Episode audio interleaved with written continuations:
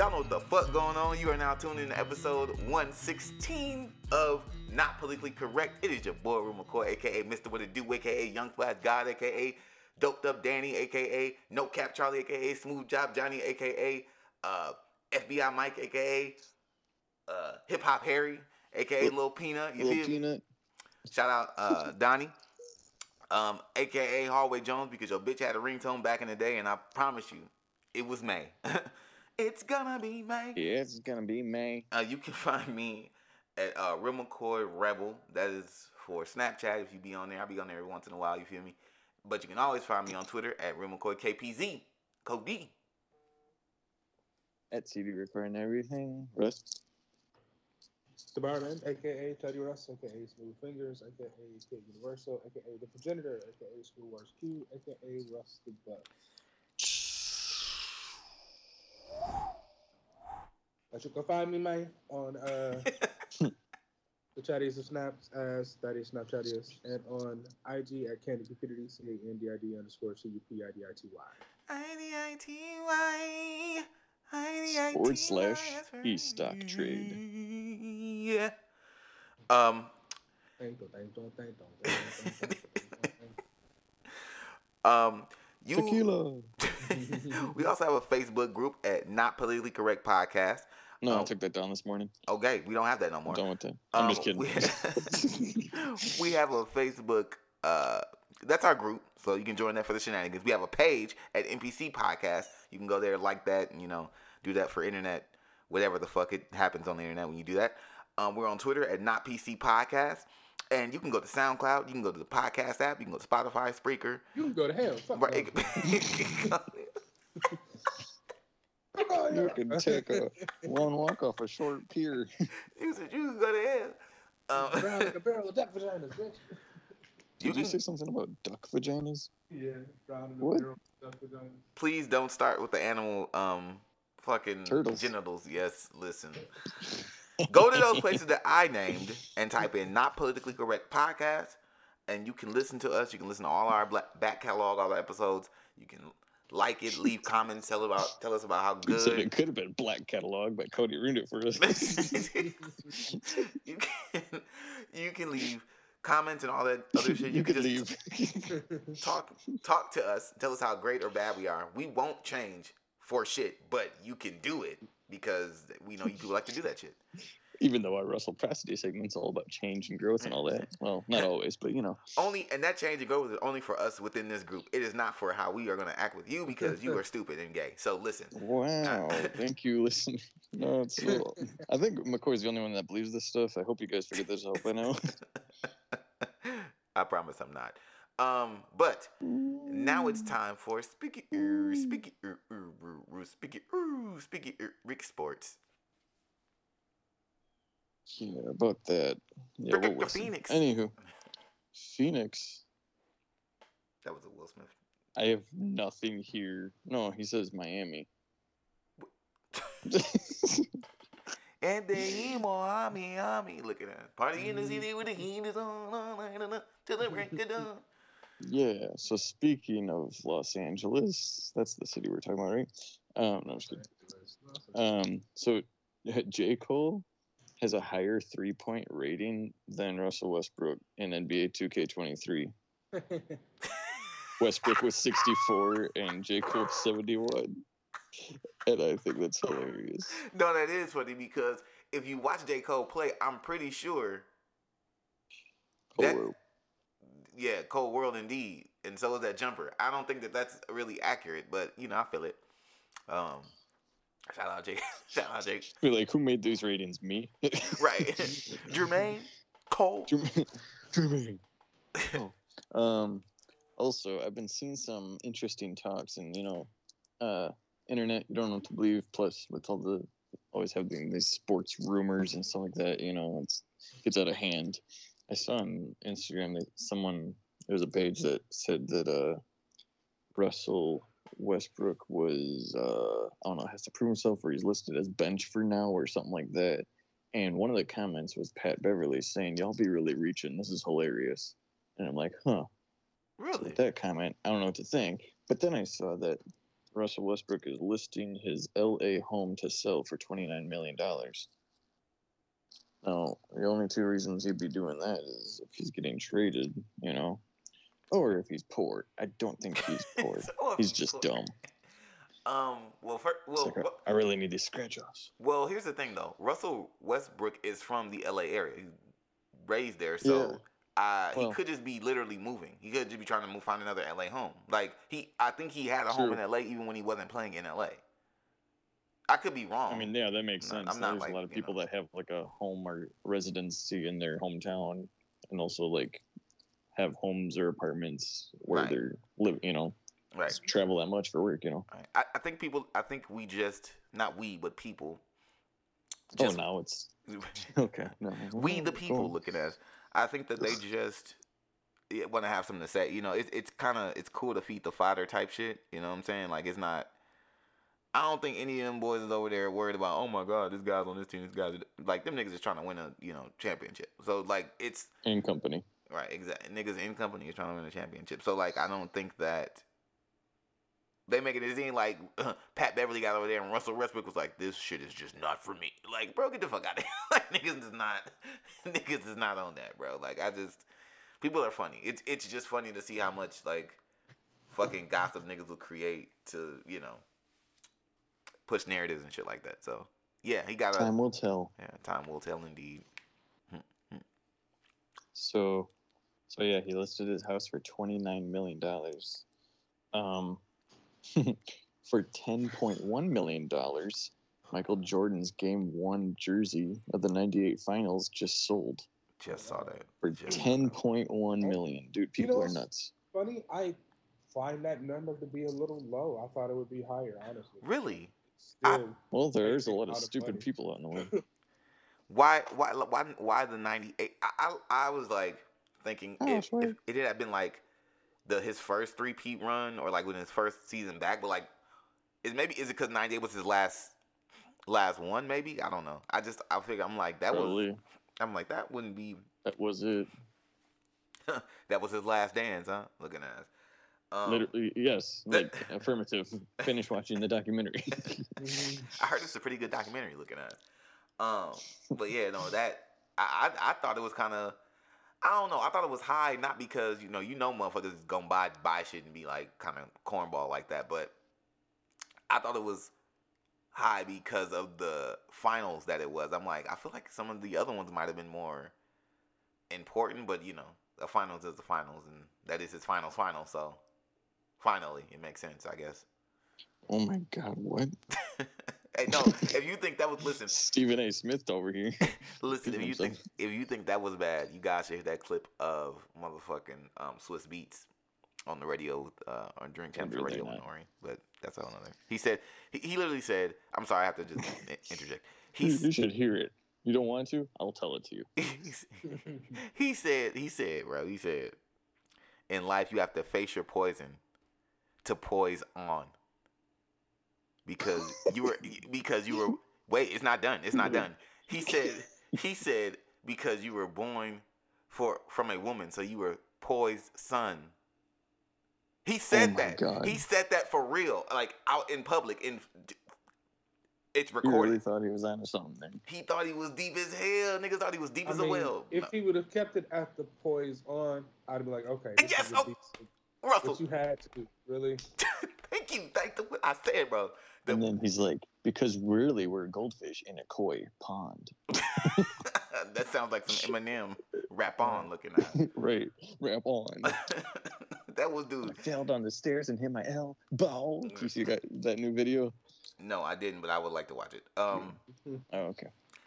Anywho, I'm sorry, Cody. Continue about sports.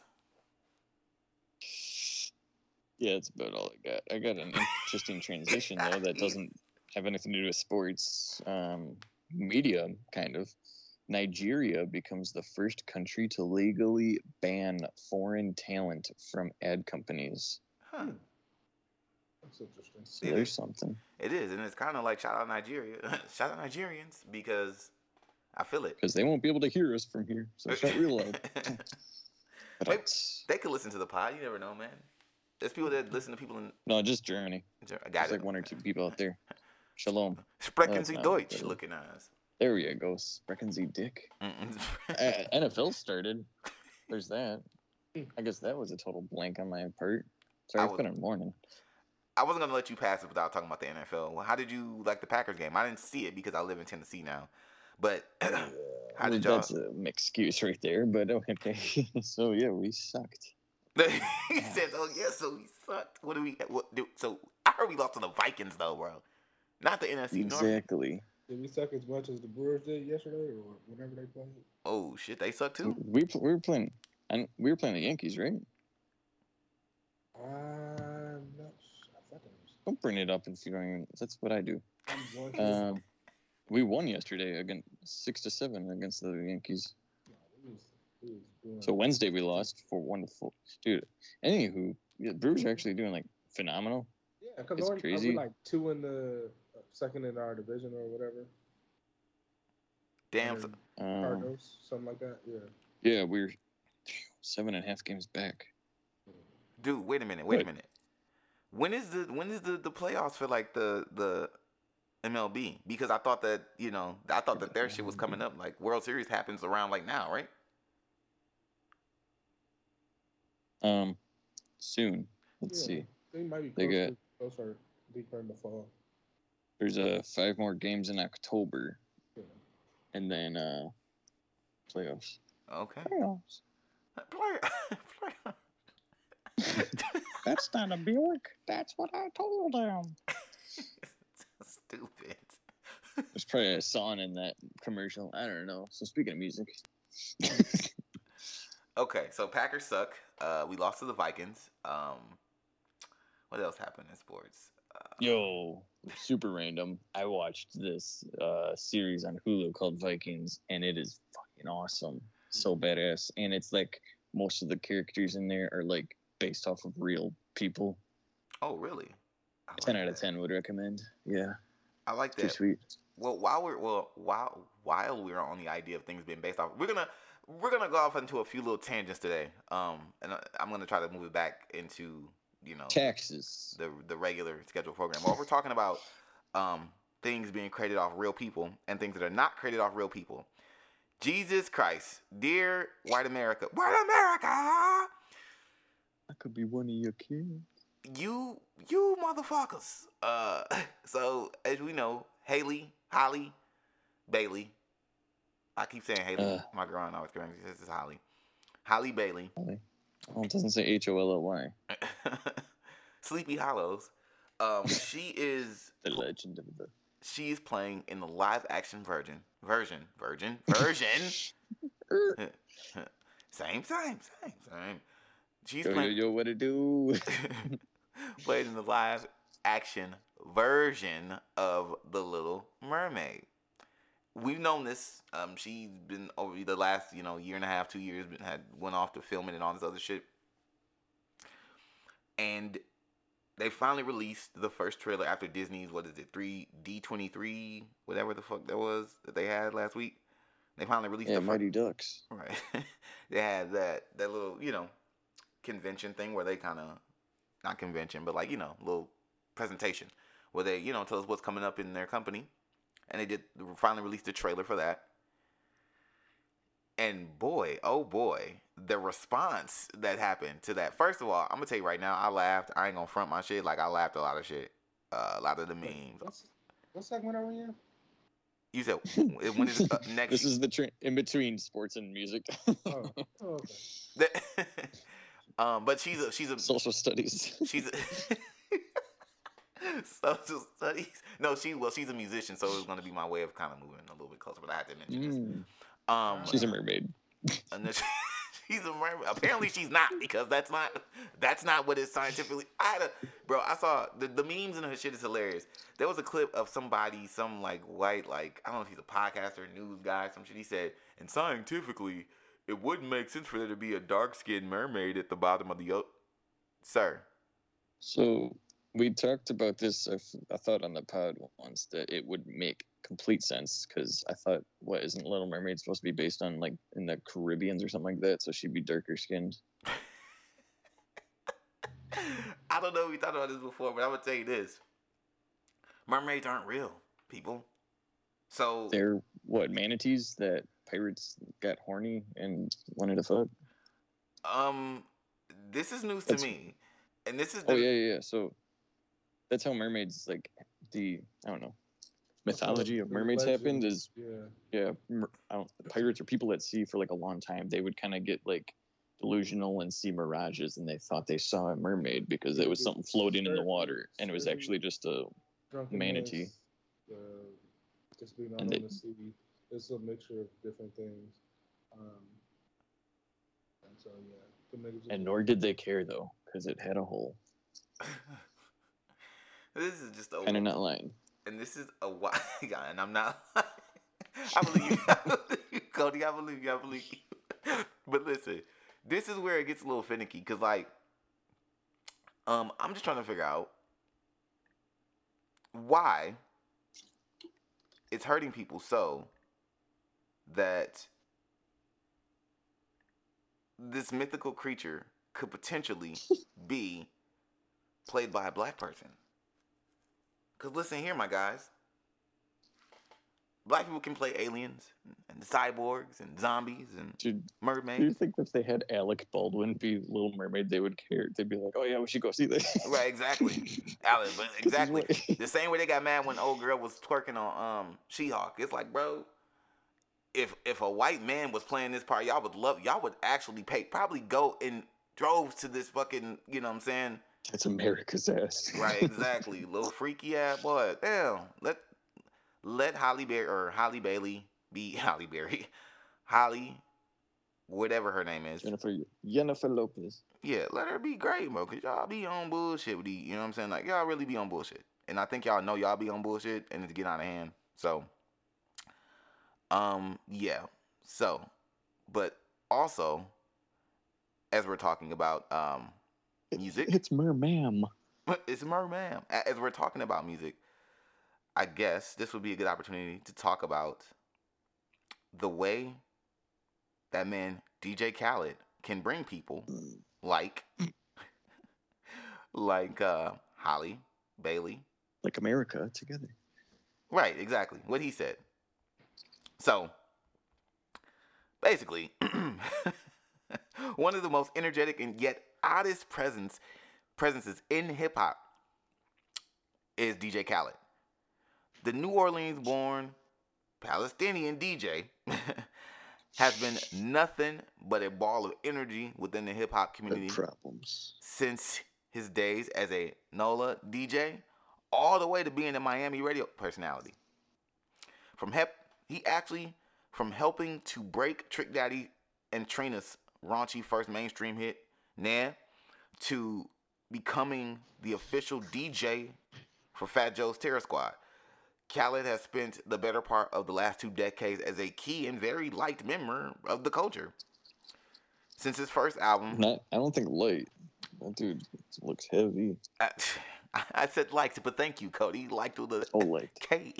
I don't have my shoes tied. I can't hear that. he, he also he also don't eat vagina, which is like I feel like a worse. That's like worse for him than it is for anybody else. But uh, Dude, I- the funny part is when someone said, or when he said that he doesn't want to lose weight because he doesn't ever lose. he always wants to win. he said what? No, he said he doesn't lose weight. Like, dude, just be honest. You can't lose weight, uh, even if you tried. That is insane, man. He he said he can't lose weight because he doesn't like to lose weight because he can't. lo- I- Lose. Yeah. I don't lose. Wowzers, that is All, that is all we do is win. God did. that's insane that he would say that. I, I, he really said that shit. Yeah. That's hilarious. I'm sorry. That's hilarious to me. Uh, okay. Anywho, DJ Khaled. Um, since his first, since his first album, 2006's "Listen," Khaled has been playing the glue and connecting artists across the board for his releases. Now, on his 13th go around, the music musical chameleon has released his latest album, God Did. So, let's talk about it, shall we? Fellas, how do y'all feel about this album?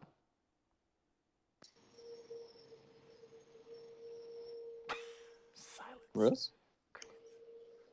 Um. Uh, all right. Well. uh, first of all, this weird ass CD cover. Uh, like the tears is weird as fuck. Where dog hairline at? Like what the fuck? Can you back up from the camera? Um. Anyway, hated the first track for sure. Shaky voice ass dude singing. I don't listen. Like, I gotta say this. Thing.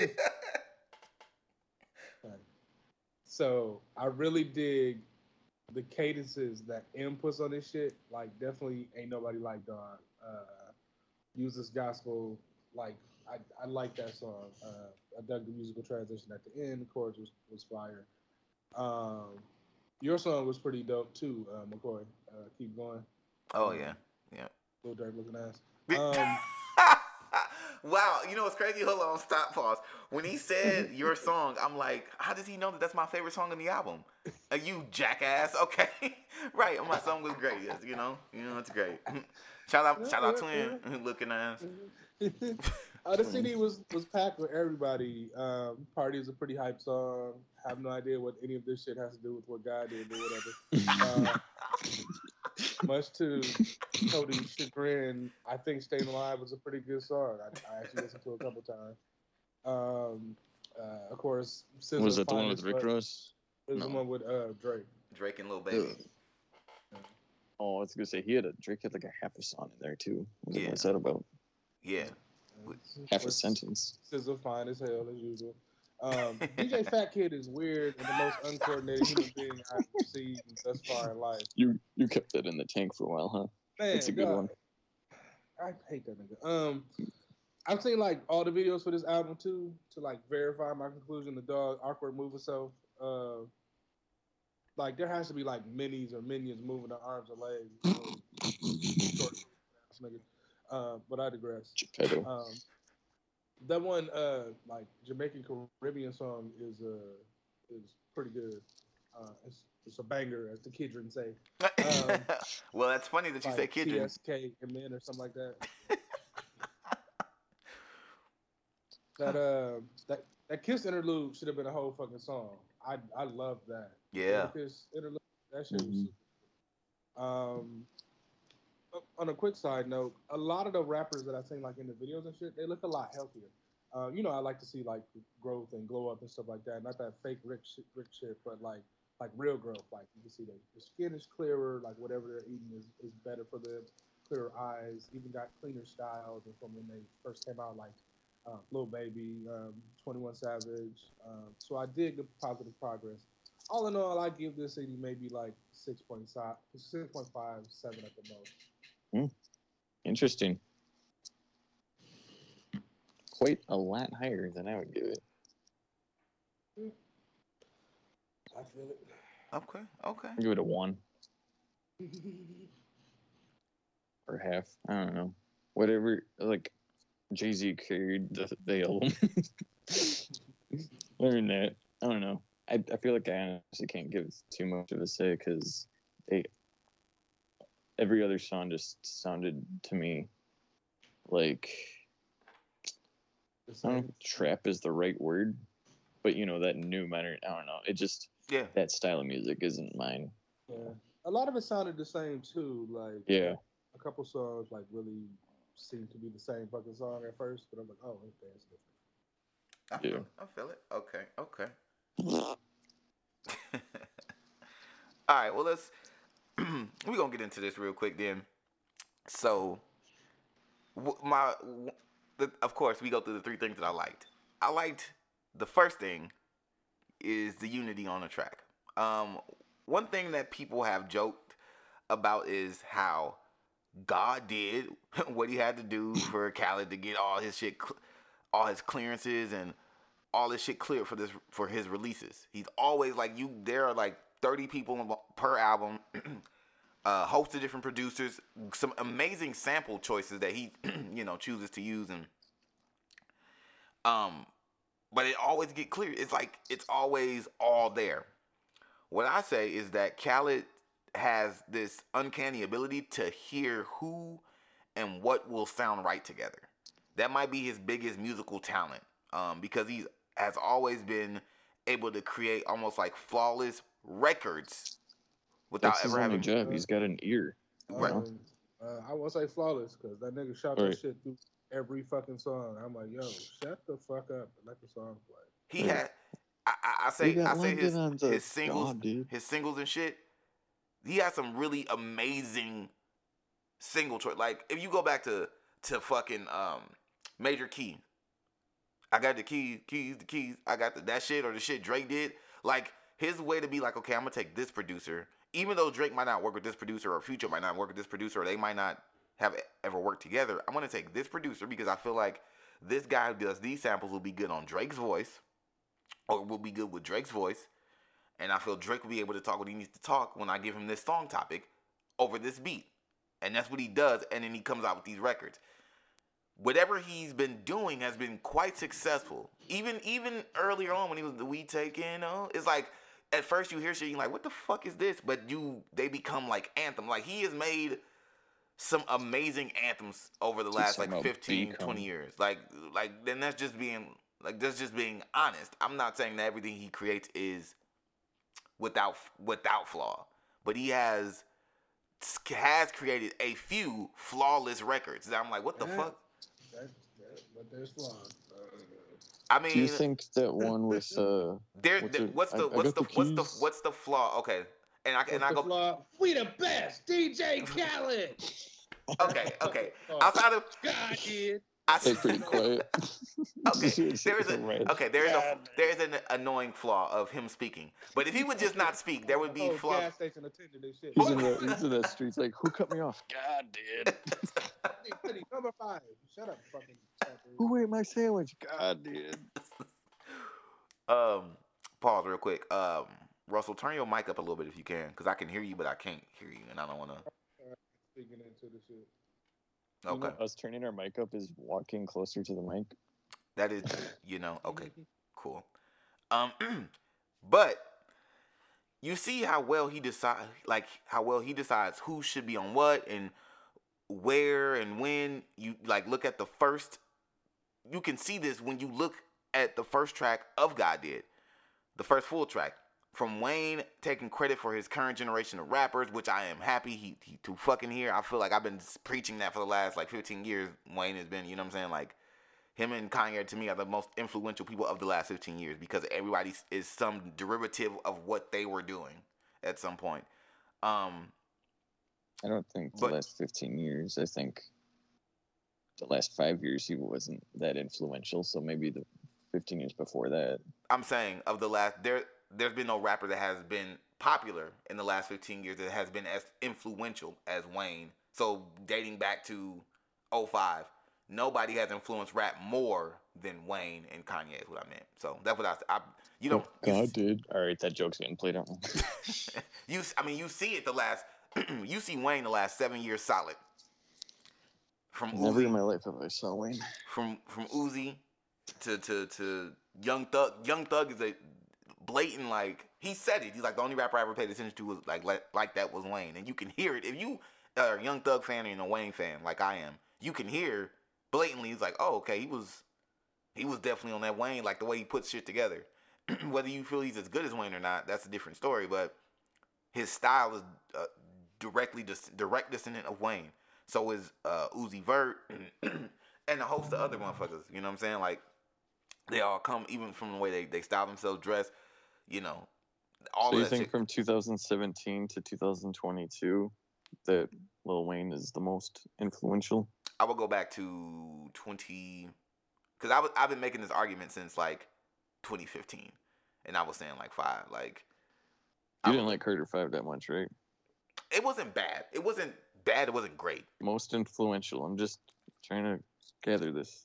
Whatever. Wayne God Wayne did, right? Wayne is the most. I feel like Wayne is the most. Uh, but if you listen to the verse, uh, he says he says dreadlocks, face tats. I'm the apex. Like it's like he literally the the archetype for like for what is to be a you know rapper. Like the niggas don't even write shit anymore, and they do that because they said Wayne didn't write. You know what I'm saying? Like even though they're not paying attention that Wayne and But Jay-Z. God did. like they did shit within Ten their Commandments on what? Um, but yeah, so I guess I just like the way Khaled figures out where people need to go because he puts Jay on that verse, or he puts R- Rick Ross, which was I, I mean, he was a good way to to en- enter the song, which I didn't really. I don't. I'm not a Rick Ross fan. You guys know this, but I think he was a good voice to kind of bring in his his verse kind of ushered in the vibe of that song, which kind of carried on the vibe of the theme of the album, if you will. Then you get Wayne doing that shit. It was just amazing. And then you get Jay's verse of the year contender with 100 plus bars. That's an insanely long verse. Pause. That's just insanely long. Like, it's just like, but it's good though. It's good. But then it happens over and over again. Like, I'm telling you, my second favorite song, Roddy and Gunna on Fam Good, We Good. Love it. Love it. Just love it. I, and I, we gonna, I'm gonna make a side note. Um, everything Roddy did on this album, he should have saved for his own album. Because everything I like on this album, the the two things I like most is Roddy on that uh Keep Going chorus, which on my song. Shout out for the feature. Um, and then I like him on Fam Good We Good. Like I just love everything that Roddy's doing on this album. He should have saved all the songs for, for himself. Anywho, you got that, and then you have Future and SZA on like the melodic track "Beautiful." like who would really put Future and SZA together? And who would expect it to be that pretty? you know what I'm saying? Like that is a skill in and of itself. And I think that you know we kind of gotta recognize that that's what Khaled does best, and I and I can appreciate that. Whether or not I like his albums, I can appreciate that. Production. There is a long list of sounds on this album, long list of producers. From the opening track, you get amazing keys and melodies, and this and that's the opening Drake track, and this just grows throughout the album, 57 minutes. Khaled just rounds um, the right team of people to produce his body of work. Like there are some real life bangers on this album, as the kids would say. um, real life banger on this album, and I have a really few, bunged. have a few favorites. One of them, Keep Going, produced by TM88 at the head with help from Khaled, uh, Slow Meezy, DJ Moon, and um, Akachi. These are all different uh, producers. And, and just when you hear this type of thing, you think, what the fuck? Why does it need that many producers? In, in real life, in real life, many songs have many producers. And this is past hip hop. So you could, you know, insert a key or you could say, hey, you make this note sound like this, or you should, you know, take this up an octave and you can get a production credit. So people like to see. I feel like this happens a lot. This is a side note. I feel like this happens a lot in rap where you see like six names and you're just like, How, why the hell are they? How the hell are they? Why do they have so many writers on this other shit? It's like, Dude, that sounds like oh Kanye. yeah, exactly. I knew I was gonna, I knew I was gonna see it again. People take that and run with it, but it's like, in, in if you are aware of anything going on, like if they sample, if they if they use just a small smidge of a sample, ev all one to three to seven writers from that song will get a writer credit on this song. So you'll see something and it'll be like ten writers or ten producers, and it's like, bro, this is the reason why. It's not like every. It's not like it took 30 million niggas to create the the basis of the beat. Somebody might have added something and they get a producer and production credit. So neither here nor there. But this song, Keep Going, is a perfect example of layers. It starts with this like this really warped, like mystical, um, ar- arpeggiated like sound, and a super eerie organ synth that it's so dope. I love it. I love it. I love it. Um, and then you get the like the tonal 808s and crazy percussions going on throughout the whole thing. You add the horn staff, the dum dum dum dum dum dum, which it gives it like an even darker, like villainous tone to this record. And I would say this is one of the best beats I've heard in a minute. Um, it's just one of my favorites, man. There's so many, so much dope shit going on. This shit knocks. Um, to me, that's an example of just dope hip hop. Um, but this level of beat crafting successfully happens on multiple tracks too, from from Fam Good, We Good, and Way Past Luck, which is a sample driven uh, song um, that Twenty One Savage raps on, and like kind of Spazzes does this thing. Down to Jadakiss's interlude, the way that track takes a soul sample, which I believe is James Brown, but I wasn't too sure, so don't quote me on that. They they chop up his screams, his yells, and they add some tingling ass. Key. If you listen close to that, that there's some tingling keys, dude. It's like, and the perfect heavy kicks underneath makes for another banger, another one. This album has heat, man. It has heat, and it, it doesn't really matter what you like to listen to. It's got shit on there for you, man. I'm telling you.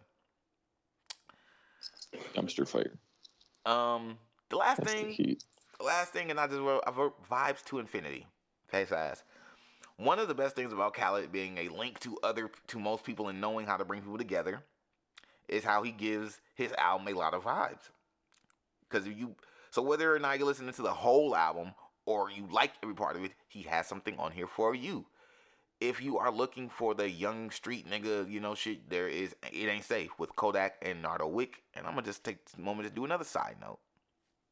Nardo Wick is slowly becoming one of my favorite young boys because he's really he really be rapping if you listen. Like his punchlines be punching. That's all I'm gonna say. I'm not gonna try to make his case or anything, but if you like go listen to his like freshman freestyle, listen to, to his verse on here, because a lot of people hear young boys and they, if they don't sound like how they you know you're supposed to sound or whatever, niggas be like, oh this guy sucks. If a nigga rap too slow or you know they don't understand him on the first go around, they're like he sucks. But if you actually listen to Nardo Wick, he got some insane insanely good punchlines, like some like some real just okay, boom, like oh okay, I saw that. I got the punchline hit me in the face. It punchlines be punching. That's the that's the thing for for Nardo Wick. Or if you into that like boss bitch style hip hop, mm, like mm, purr type shit, you know what I'm saying? You have Bills Paid with my favorite female MC currently and future baby mama, Latto. Everybody plus everybody's favorite hot girl duo, the City Girls. So you got it's shit on this album for everybody. Um, My you motto, fuck Lotto. No, I get the seven digits for you, down for you. Yeah, ooh, I'm fucking up. Exactly. Y'all know what the fuck going on. There's literally something on here for everybody. Overall, though, this is an interesting album. As always, it is it's has all of the key things that I think could make one of Khaled's compilation style albums good. You have some dope, some of rap's best talents, best creators, and minds merging for a sound curated by one of the most tapped in people within rap. For all those good elements, I think the album falls short in one place in particular, which has always and will always be Khaled's quote unquote issue for me randomness. While he has a done a good job of creating a kind of like general direction for sounds and such on this album, you know, you have like you listen to like tracks like God did and um even this gospel, it's like um the, the sound just kind of speaks to like looking towards the heavens. It's like it's wide and kind of like orchestral in a way with some of these beats and shit. I like I like how you get that he's kind of like speaking on some like godly shit. So while he does a good job of of um kind of creating a general direction for sounds on this album, these differences sometimes feel either too out of place or just dropped in there. Perfect example of this, and I know you said you liked it, Russell, and I don't think this is a bad song either, but it perfect example of this randomness is including these streets know my know these streets know my name. While this song is not necessarily bad, it seems like he just had to include this because of his history with dancehall. You know what I'm saying? It's just random as fuck just to be on the album. It was a good Exactly. Yeah, dude. It it's like he has a history. So if you if you know his history, you know that Khaled um like doing like reggae. He was like a dance hall DJ at one point and like really dabbled in like reggae and shit. Heavy, heavy, heavy. And when he was You in New really see it in his dancing. Right. uh, he, he really, he really is like a big fan of you know Jamaican culture and like reggae music and dance hall and all of that. He were big. Uh, um, it, it almost feels like some Jamaican OG of his said, Khaled, you better not do the album without us, one. You know, some shit like that where he's like, you, you got to put us on the album and he gives gives them a, a slot. And this is how it always feels What's when the clock? Mm, bust the clock. Close, close. Uh, this is how it always feels when, when he does that, as he has on previous albums. This ain't the first. This ain't his first reggae dance hall. He does this on pretty much every album. He has this somewhere. Um, but I just uh, it didn't. He did it again here, and I just It's like I don't know, man. The randomness does happen a lot here, though. You know, even in track, even in tracks that carry the God did theme, like "Use This Gospel" remix with Eminem examining his Christianity on the track. It is a, a interesting. It's not one of my favorite. I'm not gonna front like it's not one of my favorite tracks. Um, I do like some of the production on it. Um, I like Kanye's on the chorus because I've heard this. This was a Kanye album off of his Jesus King album. Um, but Dr. Dre like remixed the beat and and it's it, and I liked M's perspective on um on this on this song because you usually don't get that from him. So it was an interesting track, but it that track in relation to everything else seems still random. Even though it's even though it's on theme, it just seems random sound wise. Um, but for as much as I love, you know, like the Juice WRLD track, I love it, and Jadakiss' interlude, they are fire. It all seems random, and Khaled just won't be able to escape that, like because he's not the artist necessarily. He's always bringing 17 personalities together, and you would think by now, 13 times in a row, he would have figured out how to way, the way to make a you know this work. But it only works, I feel like, when you DJ schizophrenic. exactly. It only works. I'm starting to realize when you have like a soundtrack. This compilation shit only works when you have a soundtrack because there is a underlining.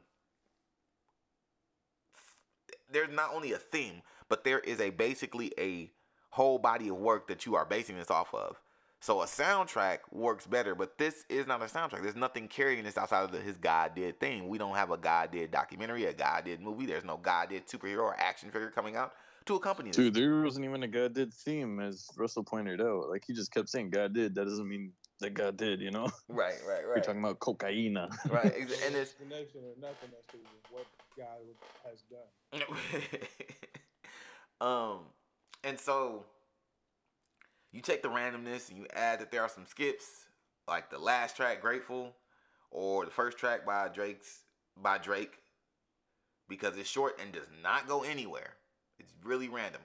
But before we even pass that track, I have to say this: shout out to the unnamed Milwaukee artist that wrote that 47 seconds of potential.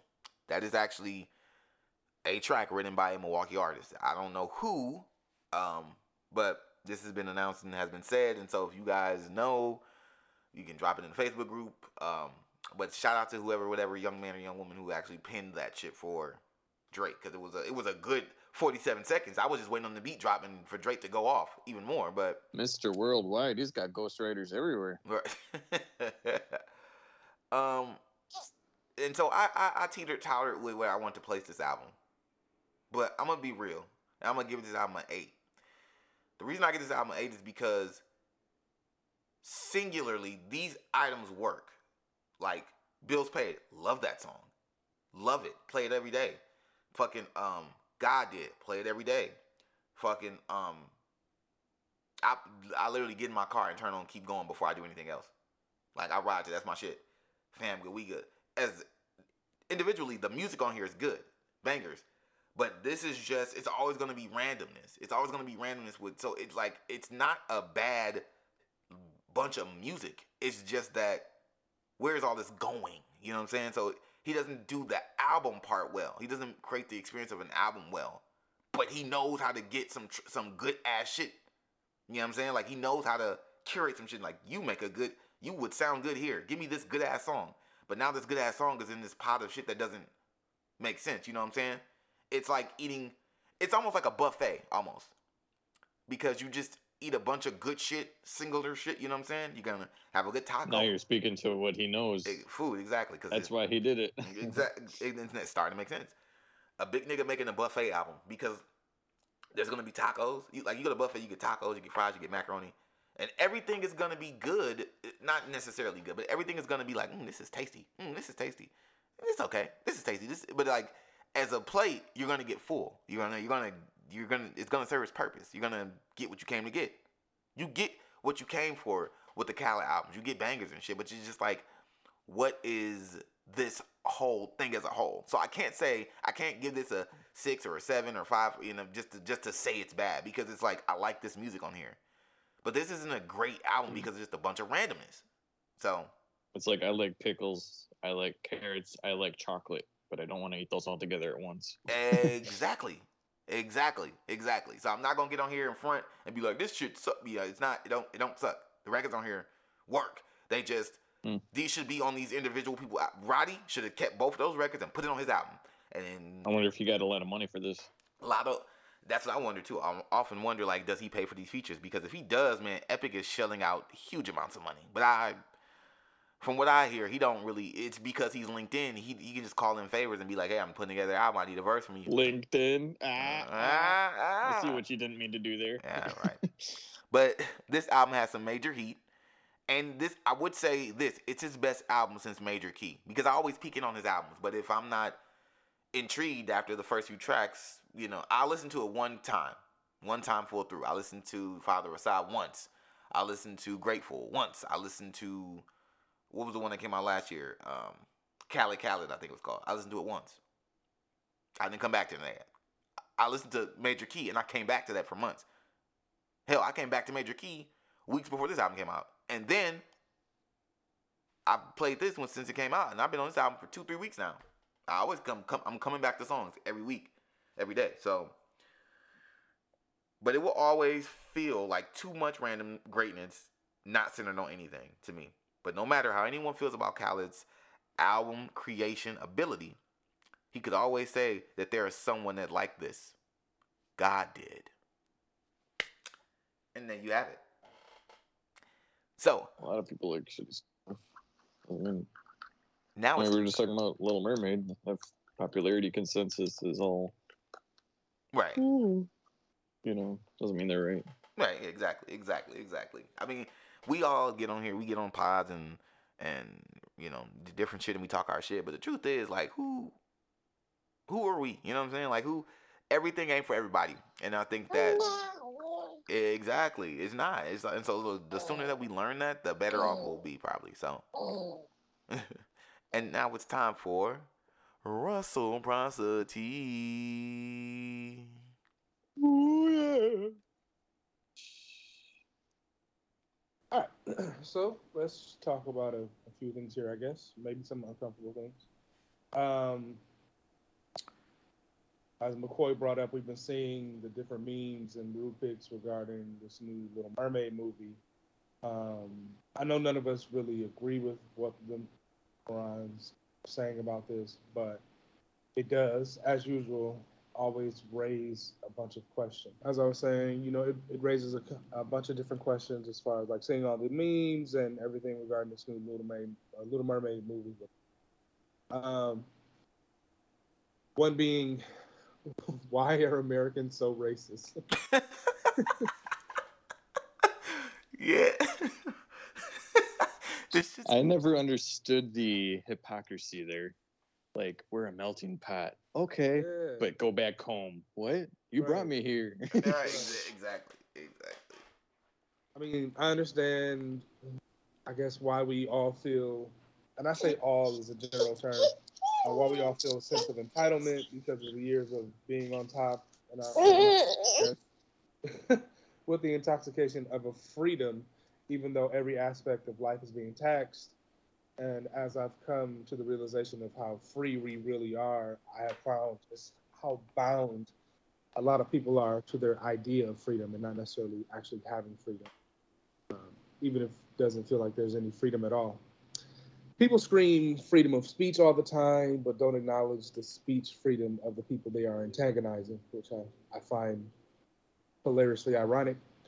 Um, this particular freedom should encourage people to open up more and to promote courage in speaking uh, regarding causes and ideals that may differ from the norm in a way that can enrich people new possibilities could be birthed, new perspectives, but instead it can be the most toxic, quote unquote, freedom that is wielded selfishly with personal gain or to cause terrible harm to whom the speech is directed to. Uh, you see that a lot in uh, social medias. We've kind of talked about this before with the, the their IG platforms um, spewing basically um, hate or manipulation towards their their masses in order to get their point across. Um, that doesn't necessarily need to be a point that should be across. you know what I mean? Right, right, right. People get to calling each other names, racial slurs, or throwing around that big C word that everybody's scared of, canceled and canceled. Oh, I thought you were gonna say cunt. Well, got it. or remove others in the way. That's a, it's a hilarious big C word. Um, and a fun one. Use it today. Um, when was the last time that uh, either of you experienced or witnessed freedom of speech being employed in a positive way or for a valid cause? hmm. What do you say? When was the last time? You, when was the last time you experienced freedom of speech being um, used in a positive way? Ooh. For a valid cause. even. You know, that's difficult too, because I feel like at times I hear people say it positively, or at least they think it's positively, but either way, I take it negatively, or I always have a negative take twist on it, you know? Hmm. Freedom of speech positively. Um. I, I feel like I've seen. I feel like I have um, a lot, but But isn't that in, in itself strange that you can't like immediately draw upon one? yeah, that's what's making me like. I'm like. I feel like, of course, I've seen it. Of course, I've heard it. But I'm like, but where? Like, it's and I'm and I'm drawing a blank. But like, I know I have, right? Because like, Right. Right. I can give you one. Kind of like to me, like I don't know when I Go ahead. when I was a kid, like as a family, we watched the Olympics, and you had that, and you know, uh, 9/11 happened too, and you Yeah. just have like that patriotism there. Also, I was watching like Rocky for, for whatever it is in Russia and stuff, so it's like, yeah, America, and it's like I don't know if things change or if I just grew up and my eyes woke up, or you know, where Yeah, I was like, wow, yeah, no, stuff. Yeah, yeah. But you know, even that that symbol of like patriotism and everything, and I'm not knocking anybody for being patriotic to their country, but a lot of times it went too far. We went to antagonizing and persecuting people who had nothing to do with that specific attack, but because they looked similar to those people, they got the brunt of it. That kind of happens in all of these different movements. Lives Matter movement, uh, Asian Lives Matter movement, like um, we tend to attack those who look similar but may not share the same mindset, share the same goals. They don't even believe in what the, the terrorists are doing at that time. But because it's how we always roll, we just attack people who look similar. I'll give you one example that was more of a, a de- demonstration than just mere words, but it got so much flack because of who was at the head of the movement. Um, Colin Kaepernick. His simple kneeling display got so much feedback, positive and negative, while he was just exercising his right to that free speech of just listen. Um, we're, we're trying to draw attention to this these heinous acts that continue to keep happening, and nobody seems to care about them. Yep, and that was it's when you said um, positive freedom of speech. I was gonna say Colin Kaepernick, but I'm like, it feel I feel like he used it for positivity, but it turned very negative for him right away. It turned very negative for every anybody that agreed or even like listened to him got like smacked in the face with this like on some negative shit. So I'm Mhm. like, it was used for posit- positivity, but it didn't result in positivity at at all almost until just like maybe the last year or two, if that, Right, you know. when uh, prominent white figures started kneeling and stuff like that. Um, and his, his his his message was simple: people are dying from an entity that's supposed to serve and protect, but none of their lives seem to matter to those whom they should. Man, Freedom. Right. On another note, we've finally been given our own Independence Day, which is a step in the right direction towards equity slash equality.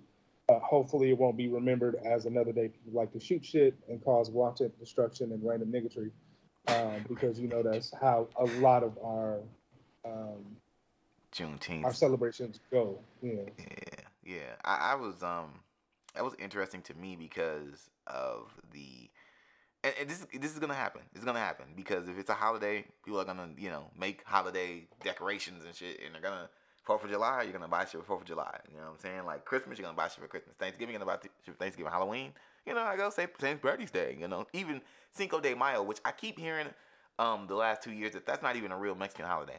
I don't know what the deal is, but that's I could see America doing that. But anywho, Um, it's just funny that people were we were upset about the you know people making like red velvet ice cream for like a red velvet flavored ice cream for Juneteenth in Walmart and like different shit. uh, Like, it was a it was it was a watermelon flavor, G.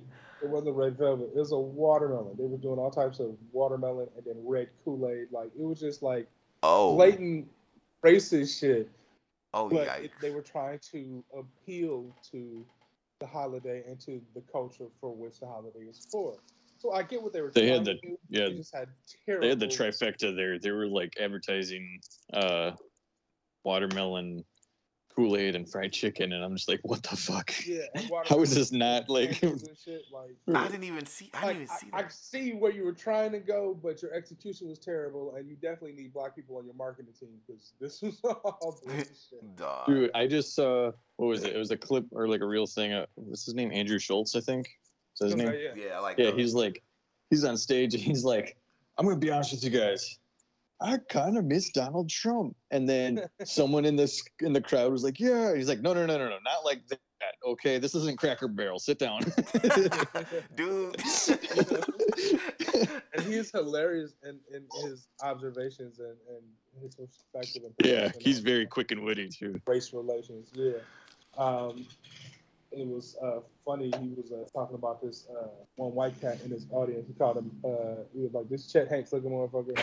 Uh, I know he date black women. he was like, he was like, "You got a girl?" I was like, "Yeah." He was like, "She black?" I was like, "Yeah." Like, shit writes itself. Like, dude you know what's crazy um speaking of like I, I, okay so slight tangent trying not to go off on a tangent but for sure. um speaking of white comedians who i just love when they just do shit about black people um not about Gary black Owens? people like when they like when they not gary owens i I haven't I, I haven't heard much of gary owens so i can't say he's not good at it but um what is his name bill blur B- bill burr Oh, Bill Blair. Bill Blair. Bill Bi- Blair. Bill Burr is hilarious because Fuck dude, that guy. he Yeah. he No, I hate that guy's an idiot. really I hate him. you don't fuck with him. Yeah, and I I used to like like laugh at his stuff or you know watch, and David said like I can't stand that guy because every time he talks it gives me anxiety, and I was questioning when he said that. Now I'm paying attention, and all he does is complain. Like he's a male Karen. Yeah, no, he is. He, he definitely Yeah, that's that's his his, his uh, Stick. His shtick. yeah, stick, shit, yeah. yeah. He kind of has like Speaking of this. stick, Daredevil. Or he can- he gotta have this kind of like ah, you fucking like Archie Bunker style, you know, grumpy ass Yeah. Al Bundy type. What's of, the deal with the coffee? Yeah, and another thing I'm mad at because Boston. Yeah. But I love it. be- I love, dude. I'll never forget. He got to stand up, and he was talking about like, he was talking about how like white people create like black movies, and he's like, Oh yeah. Oh my God! He said he said he was talking about like movies like Dangerous Minds and Coach Carter, and he, he was I'm, like, I'm running out of black guilt. It's, it's time to swimming. he dude, he, he said, and at the end of the movie, the person they always he's like, I hate how they have these white saviors. They always kind of come in and save these people. Like this white savior complex shit, and he's like, at the end of the movie, the kids are all dancing around him, and they got the Like Jesus. wearing, they, they, they, the, Wearing a do rag. wearing a do rag, bro. He said wearing a do rag, bro. That shit. The, he was like, he was like, it got all the way down to swimming. And he was like, and the first black team, some random racist white guy yells out, "Get out of the pool!" like it's just Dude, random shit. But it's like it makes sense It because makes you've sense. seen that movie so many different times dude. in all the different genres Yep, of sports. And Yep, like, everything, Stop everything. making that fucking movie. We got it. Dude, remember the Titans? Yep, yep, yep. It happens every time. Coach, dude, Coach Carter, where they was like the niggas from the ghetto and shit, trying to. Even though, even that that wasn't a white savior joint, but like they have. Oh, you guys seen the movie Hardball with Keanu Reeves? Yep, yep, exactly. Yeah. Same shit. G baby, shot, Holy cow. R.I.P. G baby and shit. Like, bro, it just keeps it Eight Mile. No, I'm just kidding. all of that shit, uh, all of that shit, it happens over and over. But like when he examined it, it was like it was funny because he did it in a comedic way, which is why I love comedy. He did it in a comedic way, but it was kind of like, damn, y'all niggas do gotta. He's the that's the best way for like white people to, to correct it to like fix shit is for white people to correct white people. And he's like, stop giving us that corny ass movie because it's not like. You know, it's just like it's this weird Yeah. representation of like white savior. Like it's it's he's good. He's good at what he does, and I I can appreciate that. So I feel uh, the the point of this statement was we were talking about Andrew Schulz, and he does that. He's just a little bit younger. He does that same type of shit in his comedy, and I really can appreciate it because it's not always just about black people. You know, we, we're talking about oppressed. You know, we talking about women. It, which Bill Bill Burr is funny because he really he be hopping on women's ass. I ain't gonna front, but um, whether you're talking about the gay and lesbian community, you know, women, all this other shit, like they the communities like that who are white males have the best power to examine it without backlash. You know what I'm saying? And like to really That's a lot of responsibility for me. it is it get it, Uh-oh. get your get your jokes up, Cody. Get your jokes up Oh now. boy. How about that airline food? You know?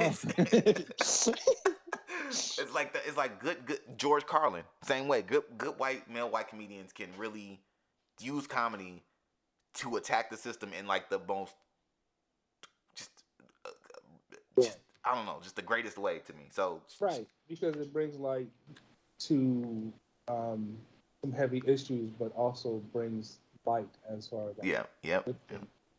So- those those issues, which is what comedy is supposed to do. All right. Sorry about that tangent. fun, but it's also supposed to um, enriching you as far as knowledge. Right. um, and good comedians, in my opinion, do.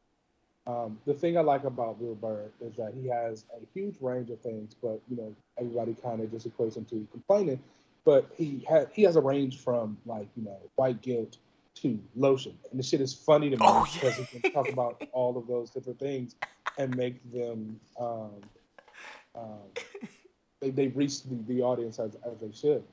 Um, Andrew Schulz is is hilarious uh, because of all the race knowledge that he has and all the culture knowledge that he has because he brings it out in all the shows. Like he talked about Taliban, he talked about Punjab, he talked about uh, different Korean, Asian uh, cultures, um, not just black and white. And so I, I like that because he brings those things to light.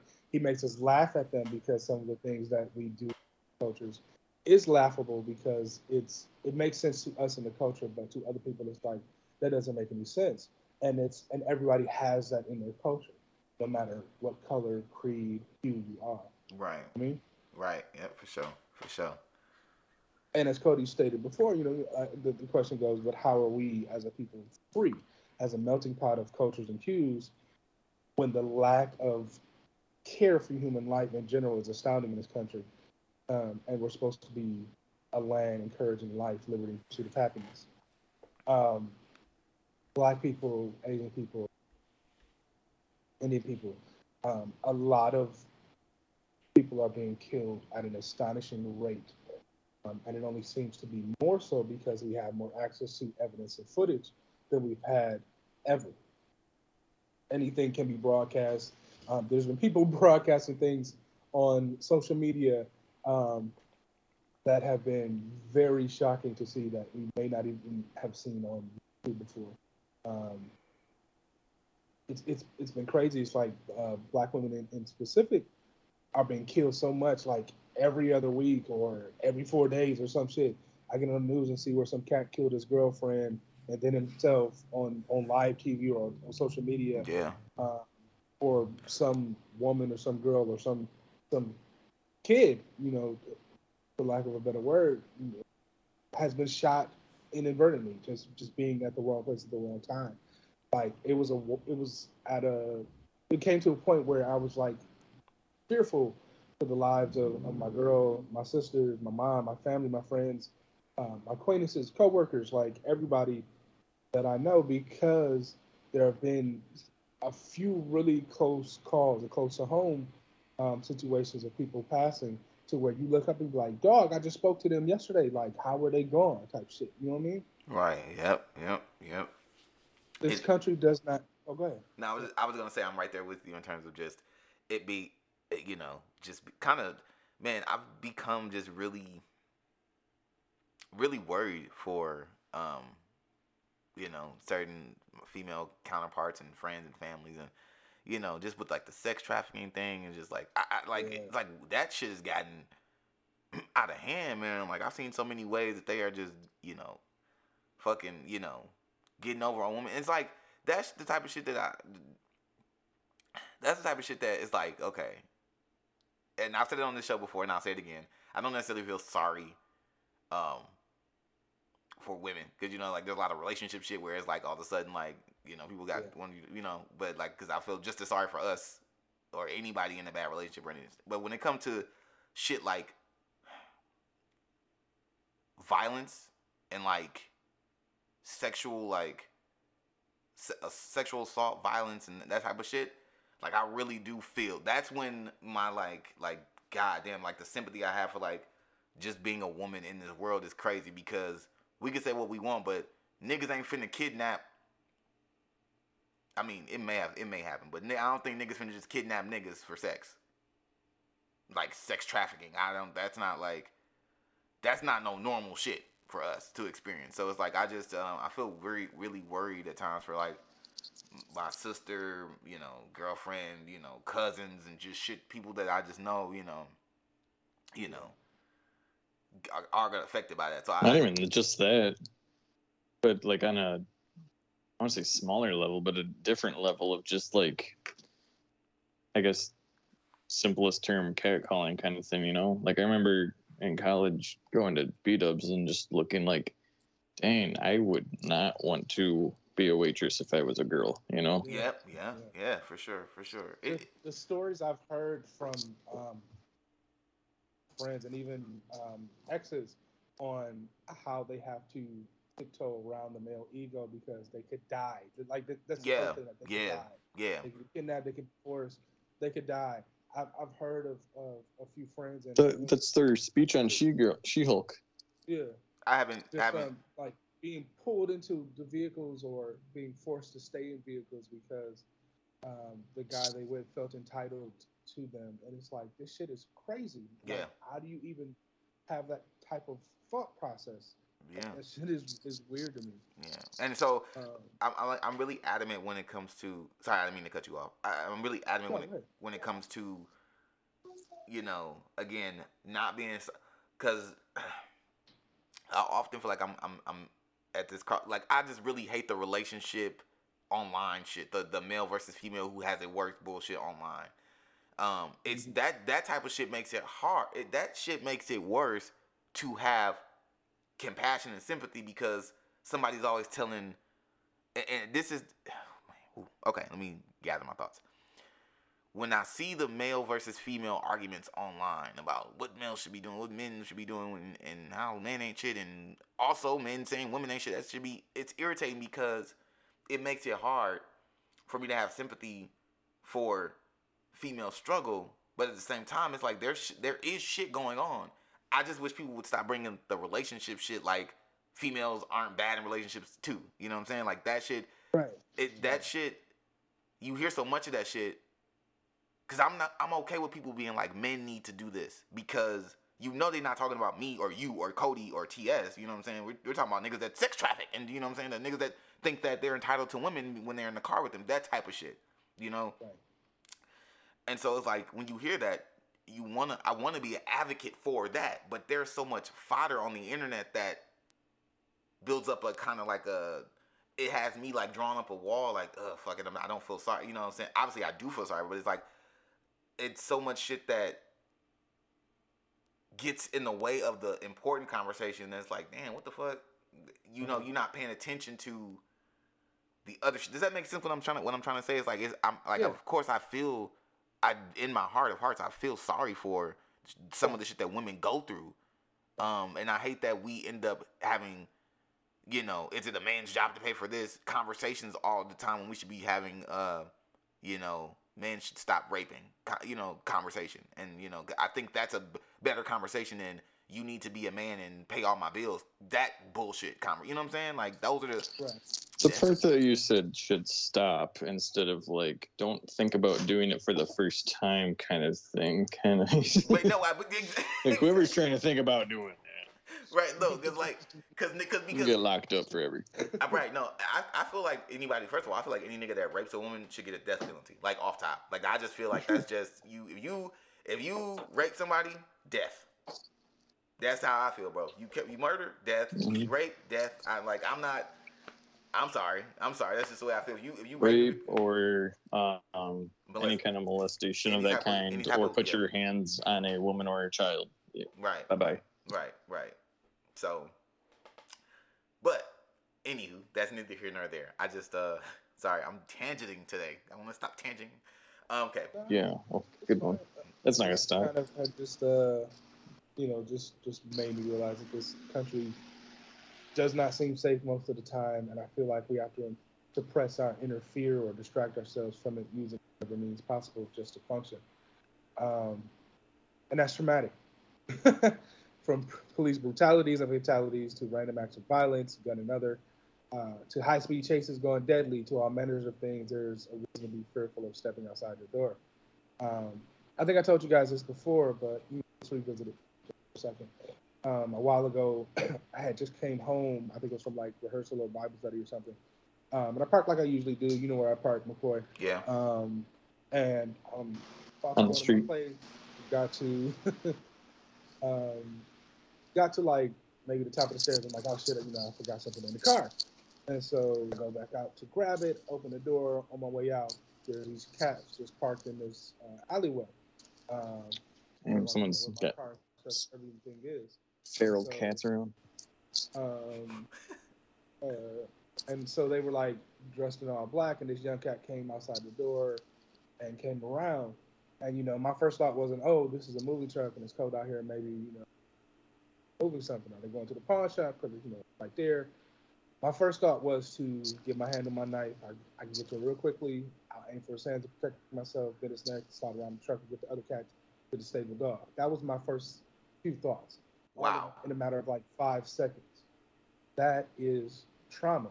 There's Right. no way that should be my first thought while meeting anybody. There's a lot of like common things that we do that we don't even realize we do it because of trauma. hmm And being conditioned to have that thought of I have to get them first before they get me is what I feel like freedom is being taught to us. You know what I mean? Right. Right. Right. Damn. with some freedoms, greed overrides liberty, hate overrides it. Um, come back to the new little mermaid memes. Both sides of the spectrums perspective have been uh, crazy. From just general racist shit, you know, chicken necklaces, random watermelons everywhere, to actual arguments about fictional characters and the white-dominated superheroes and other movie roles. We are once again seeing the cancer of this society in full effect. Um, I saw an old episode of the Little Mermaid series that came up um, during this week, where there was a black slash Latina mermaid who was pretty much the co-main character of that episode and the recurring character afterwards. Um, but I couldn't even focus on the fact that she was a, mer- a mermaid, uh, mermaid of color, um, because you know they made her deaf and use sign language, which I thought was dope at first to include both those communities so they have some reputation in these cartoons because it gives kids the opportunity to see themselves in the cartoons. But it also got me thinking that why, whenever a person of color is introduced in Disney or in many cartoons, there has to be something that doesn't make them seem whole. You know what I mean? Right. Right. Uh, because Tiana, her movie was a fucking frog for most of the movie, and that was bullshit. But even in this, what was amazing to me was that this Little Mermaid movie was showing all the reactions of like black girls. It really melted my heart the same way the Black Panther movie did. Yeah. Um, you heard a lot of she's brown, she's black like me, she's a princess. I could be a princess. Like representation is as important as teaching real freedom, real acceptance, real communal ideals, virtues. So I say all that to say, just work on doing what we can in our circles, in our own different social um, spheres. Let's be good to each other and be good together. Okay. Whew. It's Bill and Ted right there. Be Right, right. excellent to each other. I ain't got no. You know what I was gonna say? I kind of though into the fucked up story of the week a little earlier um, with with this talking about um, Holly being Ariel and how people kind of you know went off the deep end. But the actual fucked up story of the week um, that I forgot to mention in the music segment was uh rapper PNB Rock was um shot and killed. Um, Descended. just he descended um into the heavens. Uh was shot and killed Monday um at age 30 um at fucking Roscoe's Chicken and Waffles in LA County. Um there's a lot of speculation of, you know, what happened and if his girl set him up, all that shit, which I don't like, but all I'm gonna say is this. Um the last few years I've been hearing people say being a rapper is the most dangerous job and nigga went to get waffles and died. Um so yeah. Um talk about being better, being good to each other, all that shit. Um Russell hit the nail on the head, man. Um we just gotta be better humans to other humans, man. Male, female, black male, female, black, white, you know what I'm saying? Like young, old, just be better. Just be good people. I mean, that's the key to this shit, man. It's just being good people. Um and yeah, that is episode 116 of Not Politically Correct. It is your boy Real McCoy, aka Mr. What It Do, aka Young Splash God. You know, I am on Twitter at Real McCoy KPZ and uh, on Snapchat Real McCoy Rebel. Ancient Romans thought strawberries could cure bad breath and chronic fainting. That's your fun fact. That is the fun fact. Thank you, Cody. Thank you. Russell, you didn't forget about me, right? I'm just kidding. oh, just McCoy. Um, My bad. Um, okay. And on that note, though, gang.